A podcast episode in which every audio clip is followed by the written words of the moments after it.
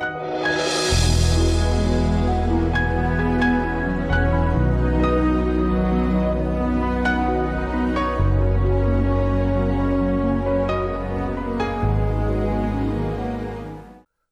și bine ați venit la o nouă sesiune din seria de învățături despre vindecare divină. Dacă vă mai aduceți aminte din sesiunile anterioare, suntem în capitolul 6, în capitolul mare 6, în care învățăm despre cum să credem. Și am discutat despre până acum patru subcapitole în care am vorbit în primul rând despre faptul că noi, ca și noi creații, ca și uh, creștini născuți din nou în Hristos, am primit toată credința lui Dumnezeu de care avem nevoie. Apoi am discutat în al doilea subcapitol despre uh, manifestarea progresivă a acelei credințe din interior înspre exterior. Apoi am vorbit despre știința din spatele credinței și din spatele procesului de renoire a minții. Vorbeam despre neuroplasticitatea creierului nostru uman, despre mintea conștientă și subconștient și cum funcționează acestea, cum să zidim și construim convingeri în inima noastră, cum funcționează ele cu Duhul nostru recreat și cu Duhul Sfânt.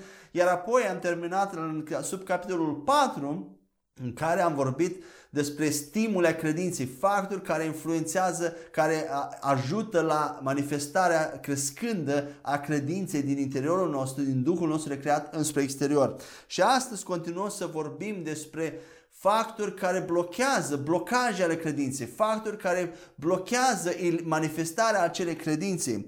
Sunt lucruri care ni se întâmplă nouă sau lucruri pe care le facem noi care subminează sau distrug complet convingerile noastre sau blochează eliberarea, manifestarea credinței din interior spre exterior. Și acestea sunt trei. Am găsit doar trei. Pot fi și mai multe, dar mi se pare că acestea trei sunt printre cele mai importante. Și primul factor care blochează manifestarea credinței noastre sunt faptele noastre păcătoase sau obiceiuri păcătoase. Și am să spun aici ceva interesant. Când păcătuim, de obicei, sunt două lucruri care se întâmplă. Pe de o parte, îl ofensăm pe Dumnezeu sau Dumnezeu poate să fie supărat pentru că am încălcat sfințenia Lui, dar pe de altă parte, păcatul mai are o calitate sau un efect asupra noastră înșine, un efect al morții. Păcatul de orice fel, orice faptă păcătoasă, mai mică sau mai mare, va produce întotdeauna moarte spirituală, care poate fi manifestată uh, sub diferite forme moartea asupra trupului nostru fizic mai rapidă, moartea uh, emoțiilor noastre, relațiile noastre, în uh, relații cu alți oameni, cu soția, cu copiii, în credința noastră, aduce moarte. Orice faptă păcătoasă va produce moarte într-un domeniu.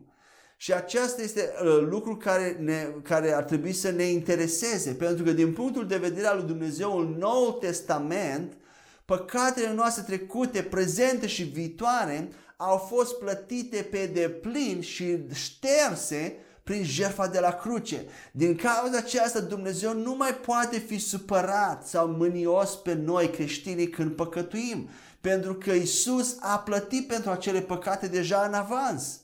El nu mai este supărat, el poate fi întristat, Biblia spune întristarea Duhului Sfânt, dar acea întristare despre care Biblia vorbește în engleză grief, aceea nu este o supărare pe, bazată pe ofensă, nu este o mânie a lui Dumnezeu, dar sunt supărat pe tine și până când nu-ți cer iertare, nu, nu mai ai ce căuta în fața mea.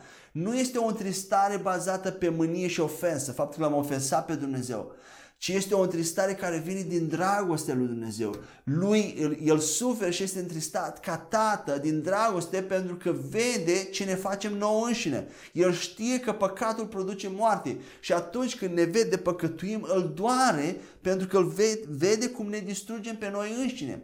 Așa că atunci când, când păcătuim, noi nu trebuie să ne facem așa uh, mult griji de Dumnezeu, deși ne facem, pentru că deja, din punctul de vedere al lui Dumnezeu, păcatele au fost plătite și într-o sesiune viitoare o să discut mai în detaliu despre asta, despre faptul că nu ieșim din părtășie cu Dumnezeu când păcătim, așa cum mulți creștini propagă, Uh, și Dumnezeu nu este supărat cu noi pe, din cauza că este ofensat. El nu mai poate să fie ofensat pentru că a fost odată toată ofensa a pus-o pe Hristos. Amin? Dar hai să vedem ce face, ne face păcatul nou și ce face credinței noastre. Când păcătuim, acele, acele fapte păcătoase creează niște marcare în mintea noastră și ne afectează în două, în două modalități. Pe de o parte, creează condamnare și ne devine mai dificil să ne mai încredem în Dumnezeu și în cuvântul Lui din cauza condamnării. Dacă eu am păcătuit ieri în momentul în care ești sau ai făcut ceva care Dumnezeu nu-i place, în momentul în care ești confruntat cu o nevoie, chiar cu tine, ai nevoie de ajutor la Dumnezeu sau cineva are o nevoie, imediat mintea ta îți va aduce aminte de ce ai făcut ieri și îți va fi mai greu să ai credință pentru că te simți condamnat. Îl vezi deja pe Dumnezeu de cealaltă parte, că este supărat pe tine și ți-e greu să mai vii în fața Lui să ceri ajutor din necredință. Pentru că păcatul care l-ai făcut a creat necredință, a adus moarte credinței tale. Vedeți? Păcatul produce moarte în noi. Noi ar trebui să fim în primul rând interesanți să nu păcătuim, nu din cauza lui Dumnezeu că El spune așa, pentru că aia nu mai este valabil, ci din cauza că produce moarte în noi. Biblia spune că păcatul a produs moarte de la Adam până la Moise. El era în lume chiar dacă nu era legea care ne-a făcut conștienți de păcat. Păcatul întotdeauna produce moarte. Așadar când păcătuim, uh, mintea noastră, minții noastre îi vine mai dificil, este mai dificil să se mai încreadă în Dumnezeu. Așa funcționează mintea noastră. În al doilea rând în care sublinează credința o faptă păcătoasă sau un obicei păcătos sau ceva care a făcut accidental, este datorită înfrângerii. Și vă spuneam despre acest, această modalitate prin care mintea noastră funcționează prin analogie și în pozitiv și în negativ. Dacă am fost înfrânt într-un domeniu și mai ales dacă ai fost înfrânt repetat într-un domeniu în care te lupți să scapi sau ai un obicei păcătos repetat în viața ta și ai, ai păcătuit din nou, acea înfrângere va produce necredință, dar nu numai în acel domeniu. În momentul în care te confrunți cu alt domeniu, acea înfrângere și necredință se va transmite și în alt domeniu. Și în mintea ta se va produce acest dialog. Dacă n-am, dacă n-am reușit, dacă n-am avut credința și cuvântul, nu au funcționat și nu m-au ajutat să înving în acel domeniu, ce mă face să cred că acum va funcționa? Ce mă face să cred că cuvântul Lui Dumnezeu pe vindecare sau credința mea în vindecare va funcționa? Dacă eu n-am avut victorie în celălalt domeniu despre care Biblia spune și acolo ceva. Vedeți? În felul acesta, păcatul subminează convingerile noastre, convingerile noastre cu privire la anumite domenii, dar și în alte domenii. Odată prin condamnare și prin faptul că ne detașează de Dumnezeu, ne pune, creează o prăpastie și apoi simțim nevoia că trebuie să venim să plângem la Dumnezeu, să ne cerem iertare, să trecem printr-un proces și apoi putem îndrăzni să venim la tronul Harului să cerem Dumnezeu ajutor. Ca și cum Dumnezeu când păcătui stă și nu, nu mai vrea să ne ajute deloc, nu mai vrea, până nu vii să-ți cere iertare, n-ai ce căuta în fața mea. Așa îl vedem pe Dumnezeu. Și asta ne ucide convingerea și credința în orice alt cuvânt. Iar al doilea este datorită înfrângerii și uh, uh, experienței negative care am avut-o, se răsfrânge și asupra altor domenii și blochează credința noastră. Așa funcționează mintea noastră și sper că acest, aceste lucruri aduc o perspectivă nouă asupra faptului de ce Dumnezeu vrea să nu păcătuim. Nu din cauza că El spune așa sau că vrea El morțiși să nu facem anumite lucruri, ci pentru că știe cât de distrugător este păcatul și răul și a plătit un preț atât de scump ca să ne scape de acolo și noi ar trebui în primul rând ca și creștini. Eu nu înțeleg pe creștinii care spun, a, dacă, dacă mântuirea mea este sigură și pot face ce vreau, acum pot să păcătuiesc. Fals! Dacă tu gândești așa, înseamnă că tu n-ai fost născut din nou. Pentru că în momentul în care ești născut din nou, tu nu mai dorești să păcătuiești. De fapt, păcătuirea este mai grea pentru tine ca și nou născut decât pentru cineva care nu cunoaște pe Dumnezeu într-un mod personal. Pentru că imediat după ce păcătuiești, vei avea condamnare. Cineva care nu este în Hristos nu are niciun fel de condamnare. El păcătuiește ușor. Dar pentru tine va fi mai greu să păcătuiești și tu ești interesat să nu mai păcătuiești și să crești în sfințire ca să poți să permiți credinței tale să crească din credință în credință și din glorie în glorie și să fii cât mai eficient aici pe pământ. Ați auzit ce am spus? Ca să fii cât mai eficient aici pe pământ. Tu când păcătuiești, tu rămâi salvat și justificat. Nu mergi în iad. Cerul ți este asigurat. Însă, ce va face păcatul aici? Te va încetini și te va face ineficient în credință aici pe pământ. Tu nu vei fi capabil să avansezi împărăția lui Dumnezeu în, în, în viețile altor oameni, să ajuți pe alți oameni, atât timp cât tu ai ceva în viața ta care te încetinește și îți, îți subinează credința de fiecare dată. Amin? Haideți să vedem un alt factor care poate bloca manifestarea credinței noastre și acesta este alcătuit din experiențele noastre negative din trecut, personale, și experiențele altor oameni la care privim, oameni de încredere, oameni la care ne uităm ca și, la ei ca și modele. Dacă te-ai rugat pentru vindecare pentru cineva și apoi au murit, cum mi s-a întâmplat și mie, de fapt, din nefericire, două sau trei persoane pentru care m-a rugat în final au murit, și copii și adulți, au murit. Și dacă ți s-a întâmplat o astfel de experiență, acea experiență din nou va crea un marker foarte puternic în mintea ta, un punct de referință în mintea ta, așa funcționează mintea noastră, care te va încetini în credință, dacă, dacă îi permiți. Următoarea dată când va trebui să slujești în același domeniu sau să te rogi pentru cineva pentru vindecare, că suntem în domeniul vindecării, primul lucru care va veni la mintea ta va fi acea experiență negativă care ai avut-o. Și acea experiență va încerca să blocheze sau să slăbească convingerea ta despre ceea ce Dumnezeu spune în cuvântul lui cu privire la vindecare. Pentru că ai avut o experiență negativă, imediat mintea ta, dar știi ce s-a întâmplat? Adică ce te face pe tine să crezi că acum vei avea victorie sau vei avea izbândă, vei birui. Așa funcționează mintea noastră. Apoi sunt experiențele altor oameni, bărbați și femei al lui Dumnezeu, pe în care avem încredere și pentru care avem respect, care fie nu au avut deloc rezultate, nu au, nu au văzut rezultate în domeniul vindecării, sau au avut rezultate, dar au sfârșit într-un mod rușinos, într-un mod tragic, fie într-un, într-un păcat, fie într-o, într-o imoralitate, sau fie pur și simplu au murit de o boală, cum se întâmplă de multe ori. Și atunci experiențele acelor oameni ne afectează credința noastră dacă le lăsăm. Conversația care se petrece în mintea noastră e, e cam așa. Dacă acei oameni al lui Dumnezeu, care erau așa de mari, mari oameni și bă, bărbați și femei al lui Dumnezeu, n-au reușit să producă rezultate, ce mă face să cred că eu, cine sunt eu, voi reuși sau voi vedea rezultate sau cuvântul Dumnezeu va funcționa prin mine și vindecarea se va produce. Cine sunt eu?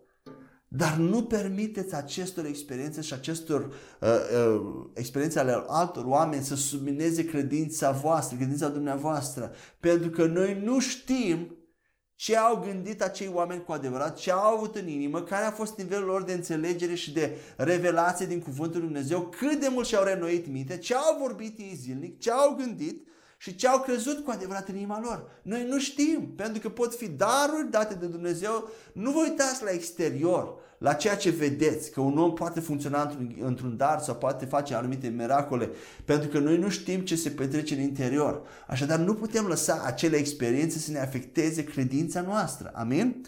Al treilea factor care poate bloca manifestarea credinței noastre sunt alte distrageri distrageri de la cuvântul lui Dumnezeu.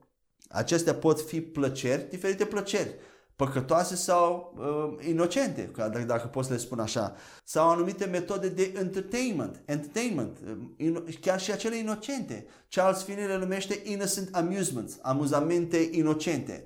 Sunt lucruri care sunt poate inocente în, în sine, în sinea lor. De exemplu, să vezi un film poate fi inocent, dacă nu vezi anumite lucruri care, nu, care sunt morale. Poate fi inocent, însă poate fi un factor care blochează sau încetinește credința ta. De ce?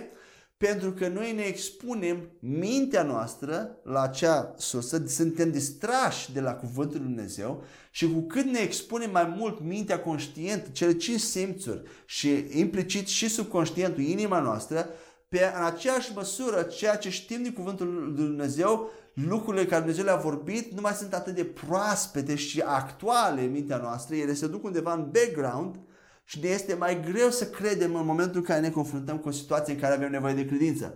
Pentru că ne-am expus la altceva și mintea și inima noastră s-au umplut cu altceva. De asta Biblia mereu spune, fiți plini de Duh, fiți mereu proaspeți, fiți mereu pregătiți. Păziți-vă inima cu orice preț pentru că din ea ies izvoarele vieții, de acolo creezi lumea.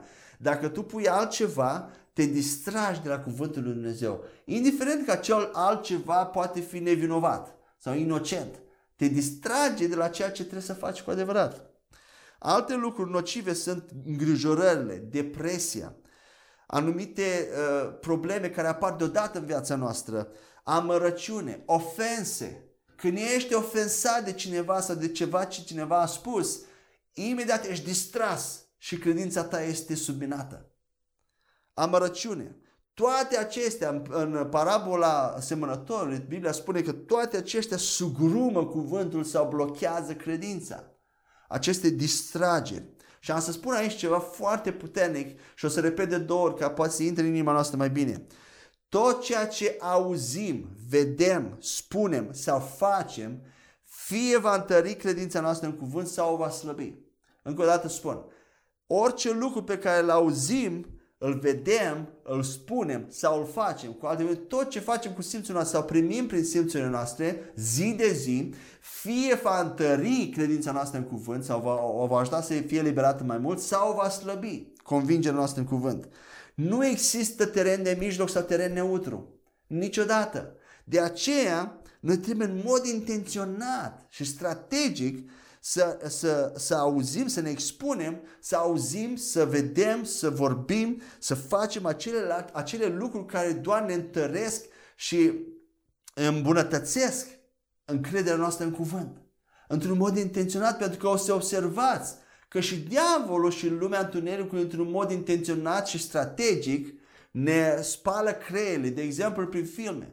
O să observați, nu știu dacă ați observat deja, în ultimii ani, de când a început toată această propagandă cu LGBT, cu homosexualismul, cu lesbianismul, și când vorbesc despre asta, nu sunt împotriva oamenilor care sunt așa, se chinuie sau se, se luptă cu aceste dorințe și aceste tendințe. Îi iubesc pe cei oameni pentru că și Dumnezeu îi iubește, dar sunt împotriva a, a, practici în sine a homosexualismului și a lesbianismului pentru că este o poftă ca orice altă poftă. Ca o, este o poftă imorală sexuală, exact cum eu pot să fiu tentat să poftesc alte femei decât soția mea, la fel este cu lesbianismul și homosexualismul. Homosexualismul este condamnat de Biblie. Asta nu înseamnă că Dumnezeu nu iubește pe acei oameni. În fine, dar mă întorc. O să observați că în ultimii ani, aproape orice film, fiecare film care iese nou de la Hollywood, conține cel puțin o scenă sau o situație de lesbianism și homose- sau homosexualism. De ce? Pentru că este o strategie a diavolului de a, ne, de a ne face să ne obișnuim cu ideea încet, încet, să nu mai fim așa surprinși și ofensați când ai auzim de idee, să ne obișnuim, să, să ne obișnuim cu ideea și astfel mintea noastră să accepte încet, încet și nu numai mintea, să accepte ideea în numele toleranței și a acceptării. Accepti ideea din ce mai mult și intră în inima ta.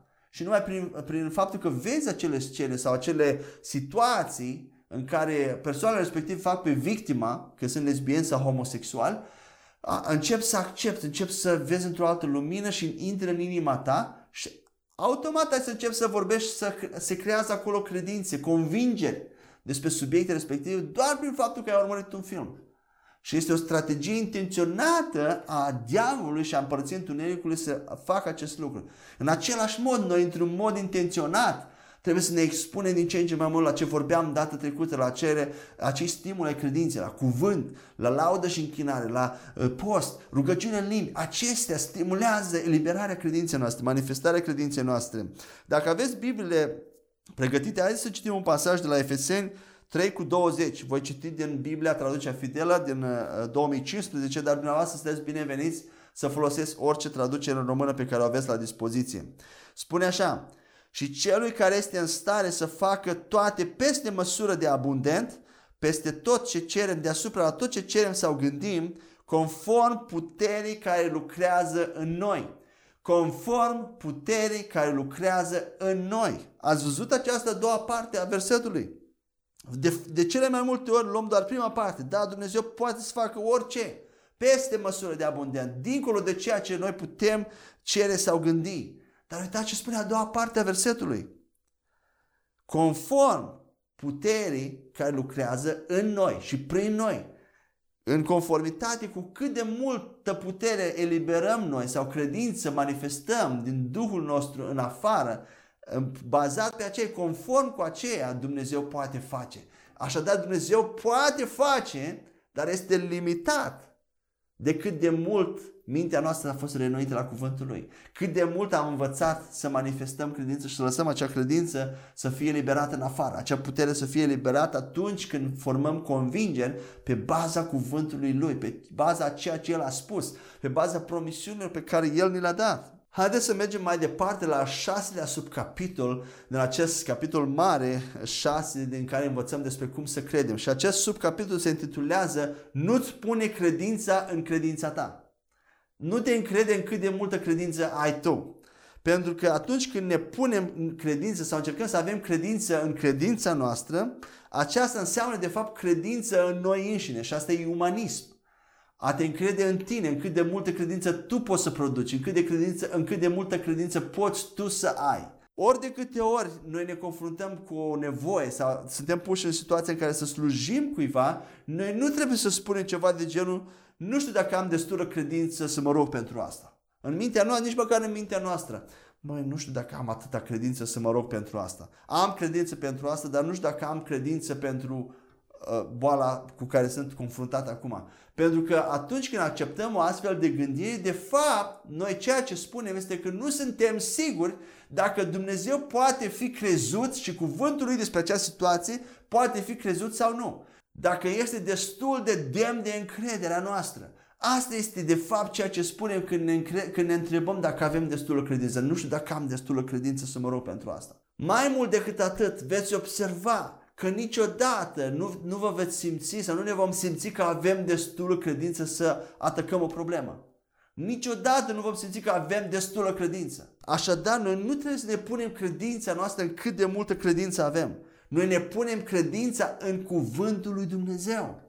Nu în noi și în credința noastră, în cât, în cât de multă credință suntem capabili să producem. Aceasta este o eroare foarte subtilă și o greșeală care ne duce în necredință, de fapt. Ne subminează credința. Și noi nu mai putem face nimic pentru credința noastră în momentul în care suntem confruntați cu o problemă. Eventual trebuie să facem înainte. De asta Biblia ne spune mereu să fim pregătiți, mereu să fim plini de Duh, să ne rănoim mintea, să fim stârniți în Duhul nostru, să ne rugăm în limbi. Pentru că înainte de a ajunge la problemă, noi suntem zidiți în credință. Când ajungem să ne confruntăm cu problema, nu prea mai avem ce facem, decât să facem, decât să ne stârnim puțin, să ne rugăm în limbi. Dar dacă n-am zidit înainte, nivelul nostru de convingere în acel moment, nu prea putem să ridicăm mult. Așadar, dacă ești confruntat cu o situație, oricare ar fi nivelul de convingere care l-ai la acel moment, mergi înainte cu el. Nu te gândi că n-am destulă credință, că nu, nu m-am rugat destul, nu m-am închinat destul. Nu...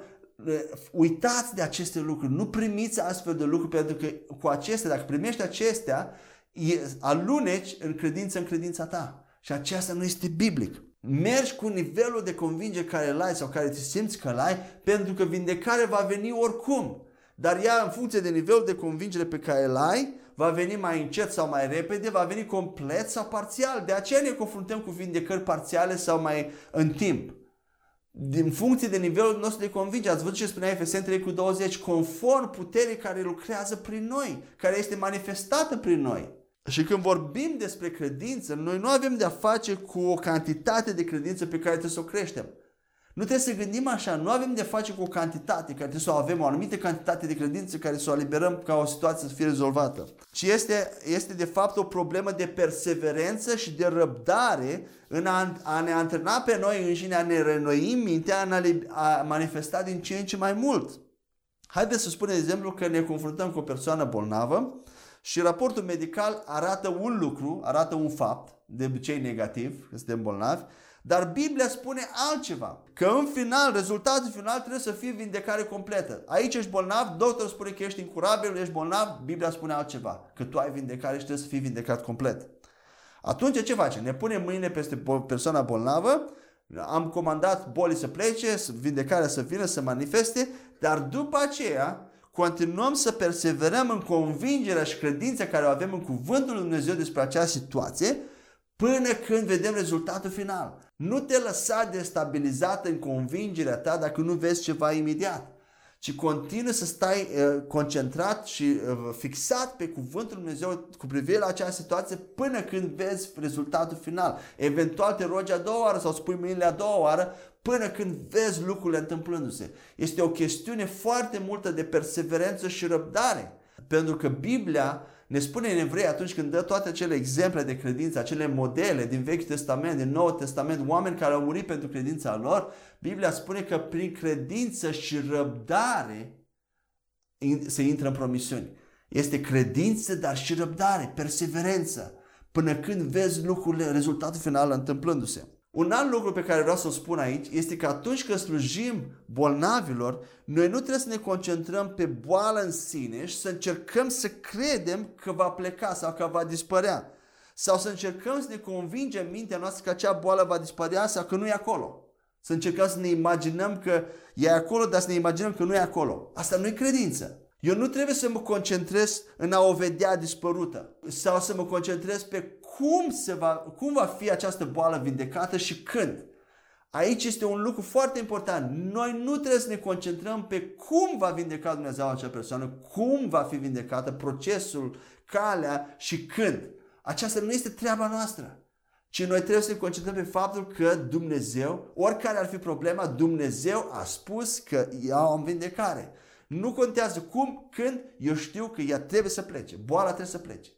Dacă e să luăm exemplu, acesta e boala. Dacă noi încercăm să ne concentrăm pe boală și să o vedem dispărută, să ne imaginăm că a dispărut, acesta este pozitivism și este propaganda acestei mișcări care se cheamă The Secret, secretul, în care vezi ceva negativ în viața ta și încerci să schimbi prin a-ți imagina că ești de fapt altceva, a-ți imagina opusul și a încerca să speli creierul cu un lucru pozitiv și a încerca să te schimbi. Asta e foarte greu și nu e credință.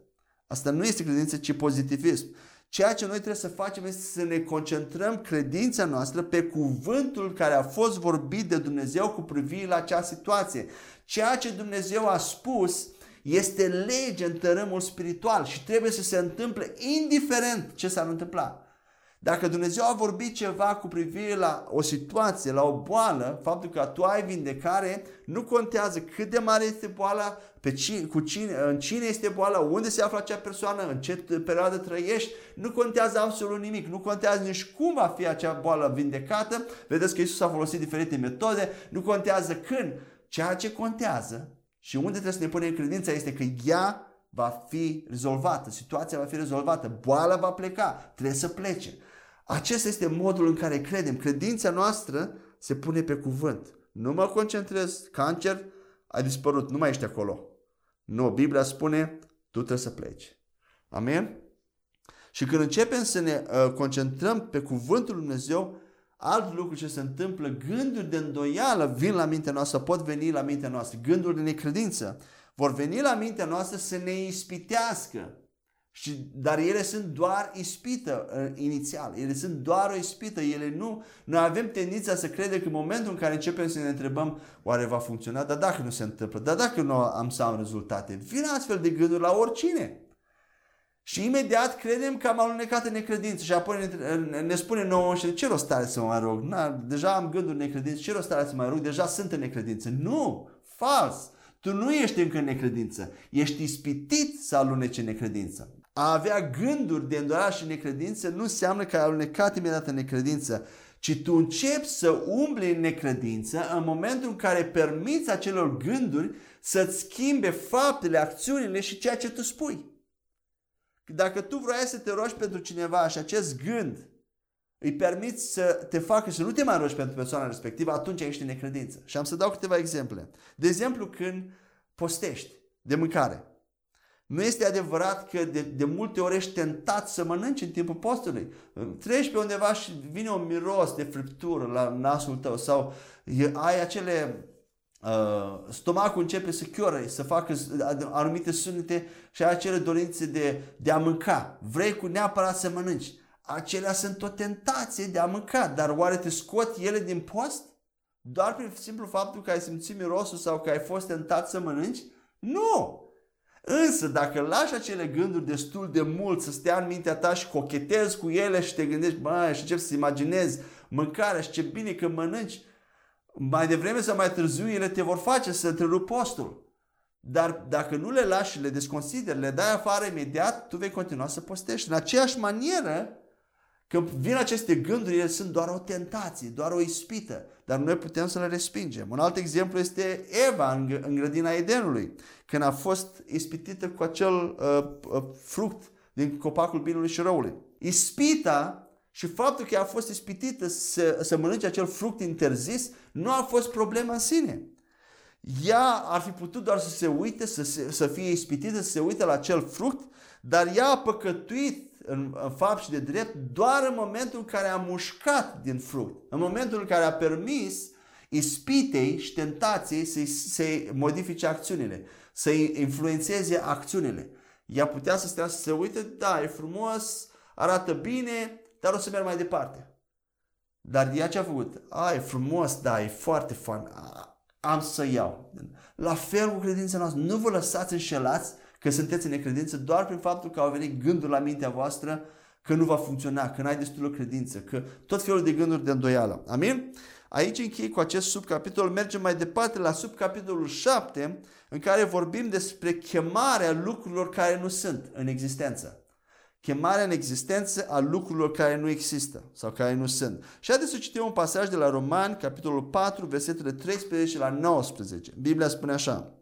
Fiindcă promisiunea că el va fi moștenitor al lumii nu era dată lui Avram sau seminței sale prin lege, ci prin dreptatea credinței. Căci dacă moștenitori sunt cei din lege, credința este desfințată și promisiunea este fără efect. Fiindcă legea lucrează furie, căci unde nu este lege, nu este nici încălcare a legii. Din această cauză este din credință ca să fie conform harului, pentru ca promisiunea să fie sigură întregii semințe, nu numai cele ce este din lege, dar și cele ce este din credința lui Avram, care este tatăl nostru al tuturor.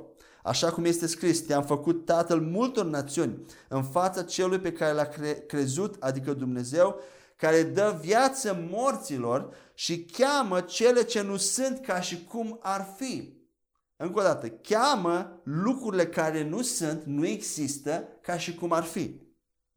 El care împotriva speranței a crezut în speranță ca el să devină tatăl multor națiuni, conform cu ceea ce îi se spusese, așa va fi sămânța ta. Și nefiind slab în credință, nu a luat în considerare propriul său trup deja mort, având aproape 100 de ani, nici starea moartă a pântecelui Sarei. Amin. Un alt principiu despre credință pe care îl vedem aici, despre cum să credem, este următorul.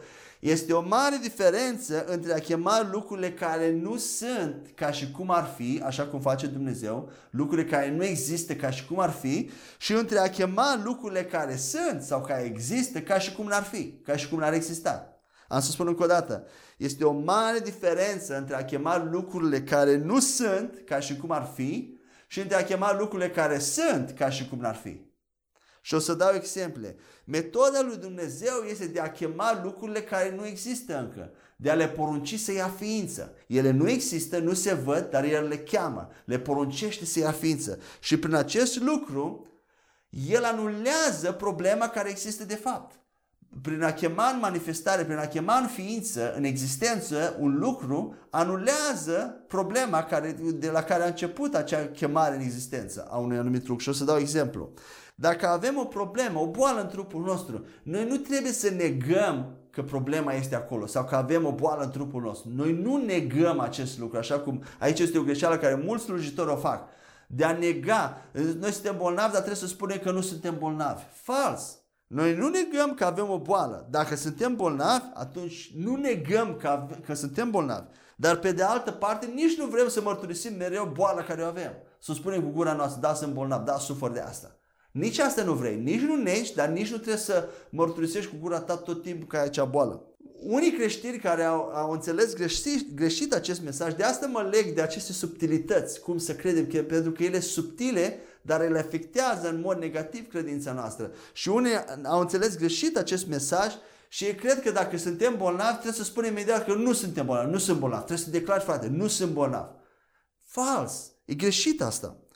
Doar prin faptul că tu negi că ești bolnav, nu înseamnă că asta te va face bine. De fapt, s-ar putea ca tu să spui o minciună. Pentru că tu ai o boală și te minți pe tine însă spunând că nu ai acea boală. Aceea nu este o mărturisire care te va face bine.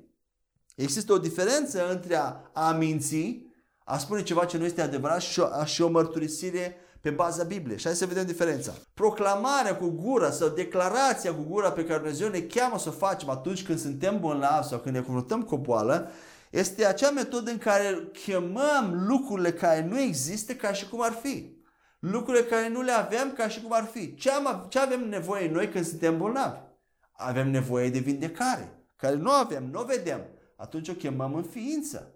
Chemăm un lucru care nu este ca și cum ar fi. Și ce voi mărturisi eu atunci când sunt bolnav? Faptul că sunt vindecat prin rănile lui Iisus Hristos, am fost eliberat de sub dominația și autoritatea întunericului, sunt răscumpărat de sub blestemul legii, declar că trupul meu este vindecat, este bine și sănătos în numele lui Iisus. Declar și proclam ceea ce vreau să se întâmple, nu, ceea ce, nu neg prin proclamarea mea ceea ce deja am în trupul meu. Eu nu neg boala, dar ceea ce neg este dreptul bolii de a continua să existe în trupul meu. Da, suntem atacați de boli, pentru că trăim în această lume, trăim încă împreună cu întuneric, coexistăm și suntem atacați chiar și creștini. Dar noi trebuie să negăm dreptul legal al acelei boli să stea în trupurile noastre. Trupurile noastre al credincioșilor în Hristos sunt templele Duhului Sfânt. Trupul nostru este templul Duhului Sfânt și boala este ilegală în trupul nostru după ce l-am primit pe Hristos. Este un lucru de la întuneric și a trebuie, ace, bol, oricărei boli îi trebuie negată dreptul de a continua să existe. Când vine, pleacă așa cum a venit. Asta trebuie să facem noi. Aici e responsabilitatea, responsabilitatea noastră de a chema vindecarea care face boala să plece. Așadar, când chem sănătatea și vindecarea peste trupul meu, boala trebuie să plece. Ce spuneam mai devreme? Ceea ce chem în ființă anulează problema ta. Eu nu o să spun nu sunt bolnav, ci spun sunt vindecat. Vedeți diferența? Aceasta este credința. Nu spui nu sunt bolnav, ci spui sunt vindecat. Și poate ți se pare doar semantică, dar nu Pentru că vedem pe Dumnezeu cum, care este, cum crede Dumnezeu și cum manifestă Dumnezeu credință. Chemând lucrurile care nu sunt ca și cum ar fi. Amin? Tot ce vorbesc aici este o chestiune de a agrea cu adevărul lui Dumnezeu și cu ceea ce spune Dumnezeu și nu cu faptele care se întâmplă în mod real, prin ceea ce simți, ceea ce vezi, ceea ce simți și problemele care există cu adevărat. Dar chiar dacă nu agreiezi cu faptele și agreiezi cu cuvântul, nici nu trebuie să negi faptele și să spui că nu, nu am asta. Nu am, nu, nu am boală, nu sunt bolnav ci trebuie să agreezi cu adevărul lui Dumnezeu, care automat va anula problema și faptele care, cu care te confrunți. Și dacă observăm la versetul 19 în acest pasaj, Avram era conștient de faptele din jurul lui. El a văzut și el cu ochii lui faptele. Care erau faptele? Care era, care era realitatea în viața lui Avram? Faptul că trupul lui era ca și mort, nu mai putea funcționa, nu mai putea face uh, copii ce mai vedea el? Că pântecele sare era mort, nu mai putea reproduce, nu mai putea să rămână sărcinată și că ei amândoi erau foarte bătrâni. Acestea erau faptele, aceasta era realitate, ce vedeau cu ochii. Dar ce a făcut Avram? A ales să nu le ia în considerare, le-a desconsiderat. Da, ele sunt acolo, nu le ignor, nu le neg, dar nu le consider. Nu le las să-mi afecteze credința mea, nu le las să-mi afecteze uh, acțiunile și ceea ce vorbesc, proclamarea mea, declararea cu gura. Și mă întorc din nou la exemplul postului. În timpul postului putem experimenta aceste simptome de foame și uneori foarte puternice. Dar ce facem cu ele dacă vrem să menținem postul? Le desconsiderăm. Nu le negăm, ele sunt acolo, nu încep să spun, a, nu am foame, nu am foame, nu am foame. Nu! Dar nu le bagi în seama. Și continui să postești. În același fel, manifestăm noi credință și chemăm lucrurile care nu sunt ca și cum ar fi. Haideți să mergem mai departe la al optelea subcapitol din acest mare capitol în care vorbim despre darul credinței în contrast cu dezvoltarea credinței. Avem două lucruri, darul de credință sau de vindecare și dezvoltarea credinței prin renoirea minții. Noi putem fi vindecați de un dar de credință al, cu, al cuiva sau de un dar de vindecare care cineva l-a primit. Însă, faptul că acea persoană operează într-un dar de credință nu are nicio legătură cu dezvoltarea spirituală a acelei persoane. Nu are nicio legătură cu dezvoltarea credinței ca și roadă, ca și fruct a renoirii minții pe baza cuvântului lui Dumnezeu. Este un dar, este ceva care Dumnezeu l-a pus în acea persoană, dar nu are legătură cu cât de mult acea persoană și-a renoit mintea la cuvântul lui Dumnezeu și a produs credință care ține de termen lung, o credință dezvoltată pe baza renoirii minții. Este o diferență acolo. Și cartea din Noul Testament în care Apostolul Pavel vorbește în mod extins despre darurile Duhului Sfânt este 1 Corinteni capitolul 12. Însă tot el vorbește despre acei creștini din Corint, din Corint, biserica din Corint, că erau foarte carnali. Aceasta este singura carte unde se spune în mod specific despre o biserică că era carnală, în Corint, 1 Corinteni și 2 Corinteni. Creștinii din Corint erau carnali. Și vedem că la cea mai carnală dintre biserici, Apostolul Pavel a dat cea mai extinsă listă de daruri ale Duhului Sfânt. Astăzi, în biserica de astăzi, cei mai mulți dintre noi credem că dacă devenim destul de spiritual, destul de sfinți, de pregătim destul de mult și stăm în prezența lui Dumnezeu, poate Dumnezeu ne va da un dar. Un dar de, un dar de vindecare sau un dar de credință. Și este exact invers. Lucrurile nu sunt așa. Lucrurile ar trebui să fie exact invers. Cu cât ești mai spiritual, în adevăratul sens al cuvântului, cu cât ești mai spiritual, cu atât ai mai puțină nevoie de daruri spirituale pe care Duhul Sfânt le dă așa cum El distribuie, cum decide El.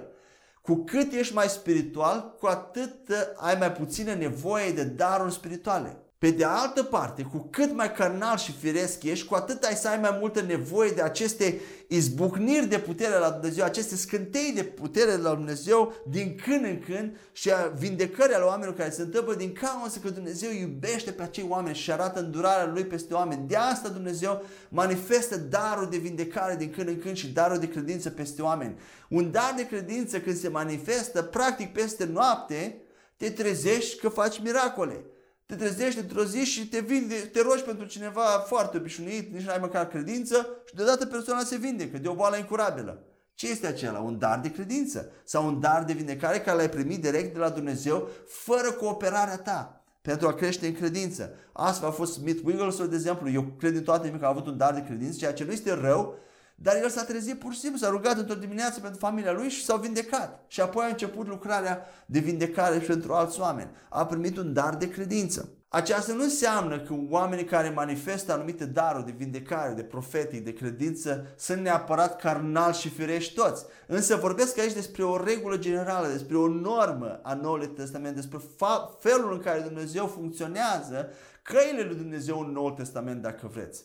Dumnezeu face excepții, dar nu înseamnă că aceasta este și regula. Un dar este pur și simplu turnat în noi prin Duhul Sfânt fără cooperarea noastră în creșterea spirituală. Aceasta este modalitatea prin care trezirile spirituale s-au întâmplat în trecut sau aceste cruciade în care un singur om era uns de Dumnezeu și făcea lucruri supranaturale. Aceasta a fost metoda, despre asta vorbesc când vorbesc despre darul spirituale, aceste excepții. Pentru mine trezirile sunt niște excepții din cauza că trupul lui Hristos în întregime, global, nu avea destulă revelație. Însă dacă suntem sensibili în Duhul Sfânt, o să începem să vedeți că în mod global Dumnezeu în ziua de azi ridică biserica lui sau încearcă să o ridice la un nivel superior de revelație în care să ne înnoim mintea și să funcționăm pe baza plinătății Duhului Sfânt și nu a unor daruri izolate și limitate.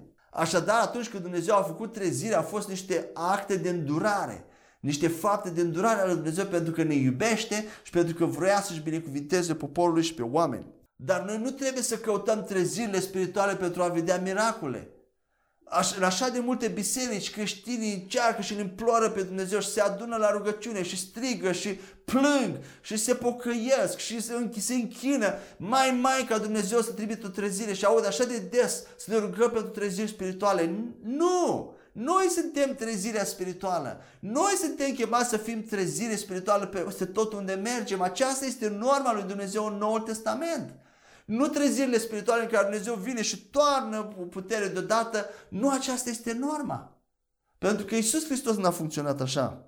William Booth spunea ceva de genul eu nu caut o mișcare a lui Dumnezeu sau o trezire spirituală. Eu sunt mișcarea lui Dumnezeu. Eu sunt trezirea. Eu sunt cel prin care Dumnezeu trăiește. De aceea Biblia ne spune să fim mereu treziți, mereu plini de Duh, mereu pregătiți, mereu stârniți, pentru că atunci când ne confruntăm cu o problemă să putem fi capabili să o biruim și să aducem trezire spirituală în viața persoanelor respective.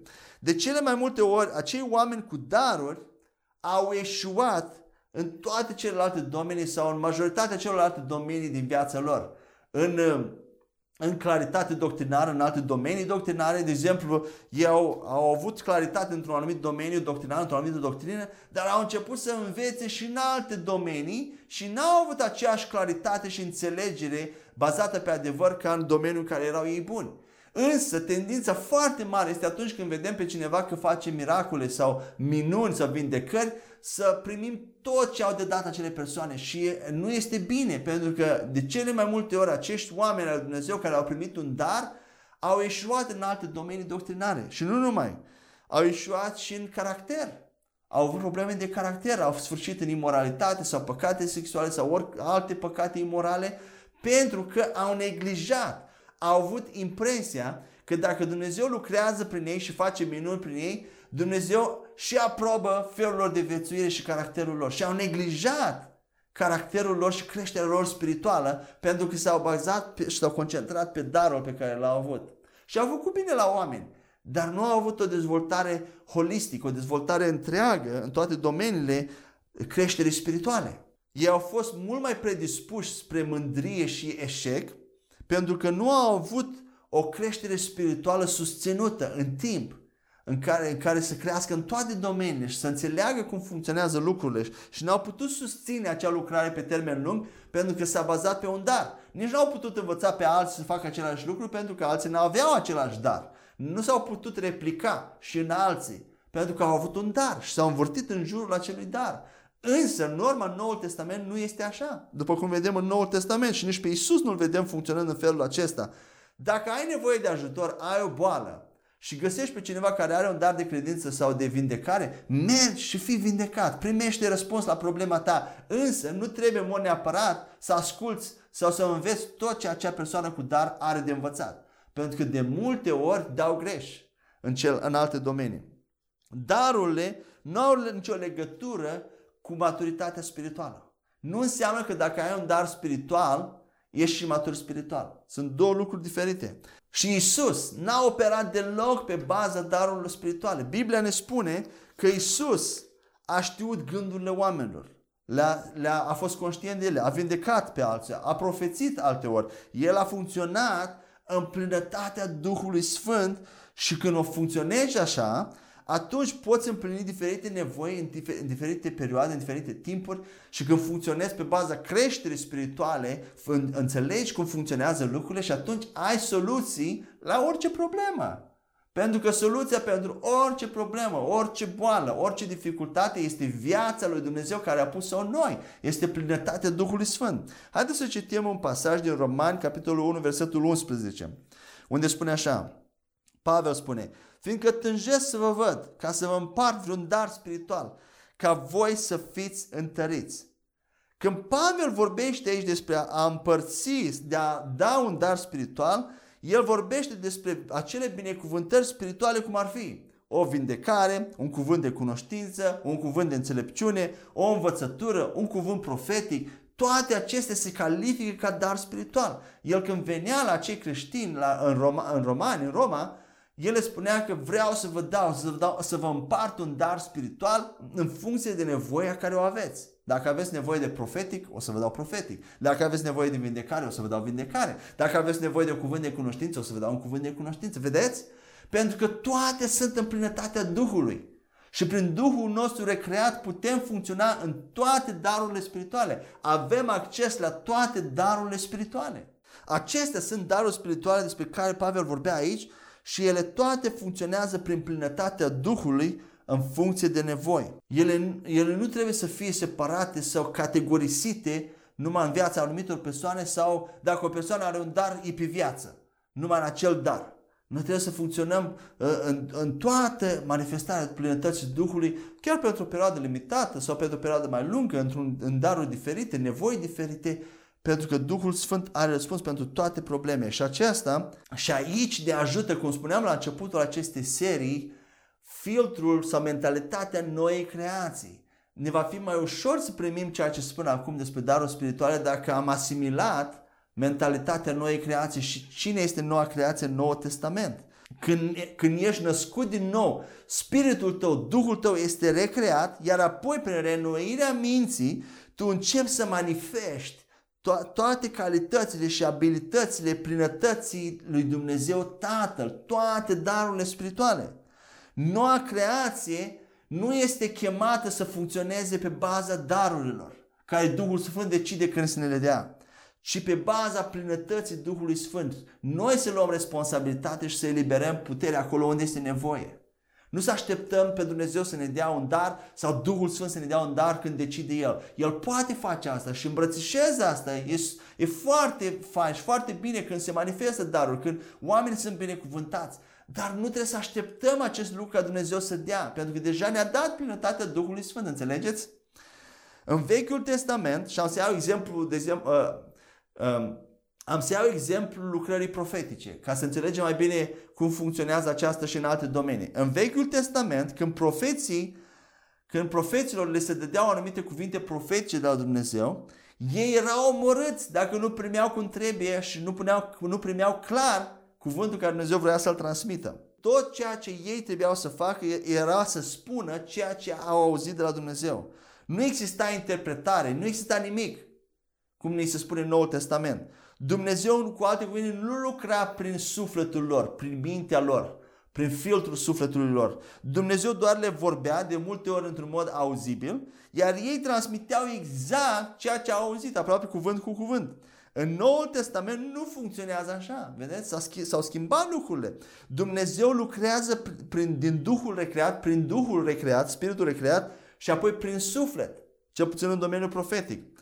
De aceea, de multe ori, uh, mesajul lui Dumnezeu către noi, mesajele profetice pot fi pătate de lucruri din sufletul nostru. Acei oameni care dau cuvinte profetice pot fi fătate de propria lor perspectivă asupra adevărului, propria lor, propriul lor nivel de înnoire a minții. De aceea Biblia ne spune să judecăm profețiile, să le examinăm, să le analizăm, să ne asigurăm că sunt scripturale și apoi să luăm doar ceea ce este bun, iar ce nu este bun să dăm la o parte. Să spunem că cineva vine la tine și îți dă o profeție de genul următor. Dumnezeu vrea să te miște în lucruri noi, într-o ungere nouă, o porție dublă a puterii Lui va veni peste tine. Aceasta este profeția. Un exemplu de profeție mică. Acum, când auzi această profeție, poți imediat realiza și observa că acea persoană care a dat cuvântul profetic are anumite zone din mintea lui nerenoite încă cu cuvântul lui Dumnezeu. De exemplu, în Noul Testament nu există expresia sau termenă de porție dublă ca în timpul lui Ilie. De ce? Pentru că singura porție dublă ne-a fost dată atunci când am fost născuți din nou de Dumnezeu și umpluți cu toată plinătatea Duhului Sfânt. Nu mai avem o porție dublă sau triplă. Avem toată plinătatea lui Dumnezeu în noi.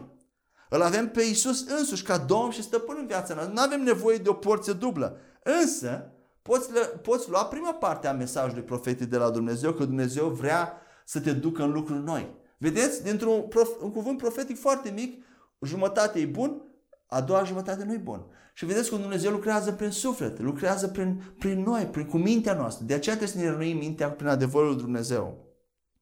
Mai avem timp încă de un subcapitol, subcapitolul 9, în care vorbim despre credință mare uh, în contrast cu credința de fiu sau de fică al lui Dumnezeu.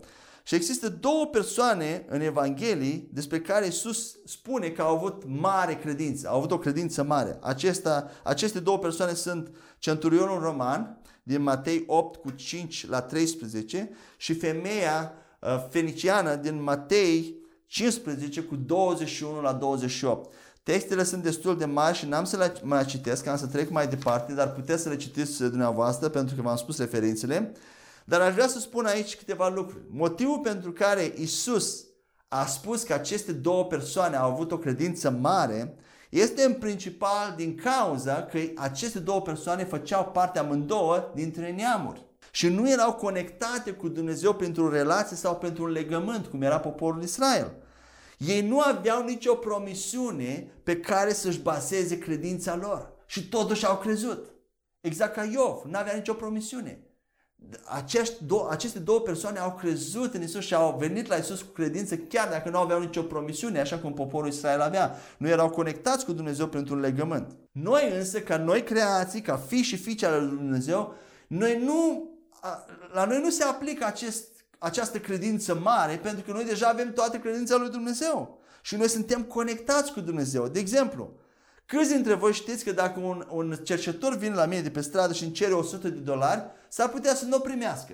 Dar dacă vine fiul meu, Justin, care vine și îmi spune vrea să, vrea să cumpere ceva de pe Amazon, acum la, la 3 ani, el știe ce, Amazon, ce este Amazon, sau îmi cere ceva, sau chiar îmi cere 100 de dolari, Nu e așa că voi fi mult mai predispus să-i dau. De ce? Pentru că este conectat cu mine.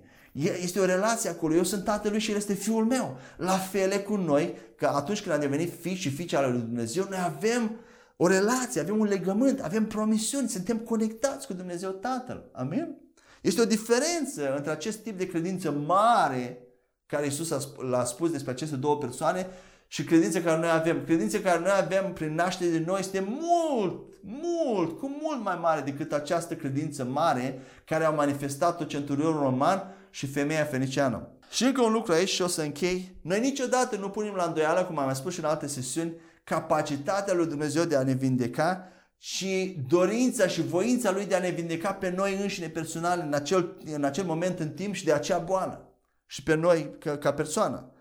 Și a, acest lucru este mai dureros pentru Dumnezeu decât a ne îndoi de abilitatea Lui de a face un lucru, de capacitatea Lui de a face un lucru. Pe Dumnezeu îl doare mai mult că noi ne îndoim că El ar vrea sau nu ar vrea să ne vindece. Vă dați seama de acest lucru? Pentru că toată lumea crede în Dumnezeu sau majoritatea oamenilor cred că există Dumnezeu și diavolul crede că există Dumnezeu și că Dumnezeu poate face orice.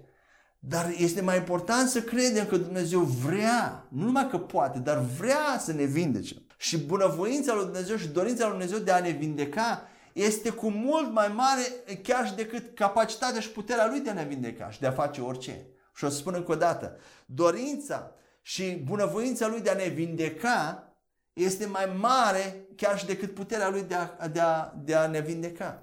Trece dincolo de puterea. Cu alte cuvinte, el este mult mai doritor să ne vindece decât eh, chiar și faptul că poate să ne vindece. Amin? Și o să citim un ultim pasaj de la 2 Corinteni, capitolul 1, versetul 20, unde spune așa. Fiindcă toate promisiunile lui Dumnezeu în El sunt da și în El amin spre gloria lui Dumnezeu prin noi.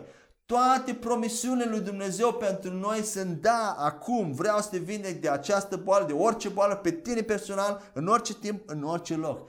Toate promisiunile cu privire la vindecare, prosperitate, iertare, uh, victorie, toate sunt da, da vreau, da sunt gata, doresc să te vindec. Așa cum Isus i-a spus acelui uh, lepros, da vreau să te curățesc, fii curățat. Dumnezeu, toate promisiunile lui Dumnezeu în El sunt da și în El sunt amin spre gloria lui Dumnezeu prin noi. Conform puterii care lucrează prin noi. Vedeți, este o parte la noi și noi trebuie să ne luăm responsabilitate de a exersa și a lucra în afară mântuirea care Dumnezeu ne-a dat-o, plinătatea Duhului Sfânt care ne le-a dat. Am discutat despre foarte multe lucruri astăzi și o să continuăm încă cu alte lucruri data viitoare, tot în acest capitol mai avem câteva. Dar până când ne întâlnim următoarea dată, mă rog ca Dumnezeu să vă binecuvinteze. Sper că ceea ce am spus aici a adus mai multă înțelegere, mai multă libertate, mai multă bucurie și mă rog ca Dumnezeu să vă dea mai multă revelație, așa cum Pavel se ruga, să vă dea mai multă revelație din cuvântul lui, să creșteți spiritual, să accesați cât mai mult din binecuvântările care Dumnezeu le-a pus la dispoziția noastră aici pe pământ și El să vă înconjoare cu favoare, ca un scut, așa cum Biblia spune în psalm, în numele lui Isus. Amin.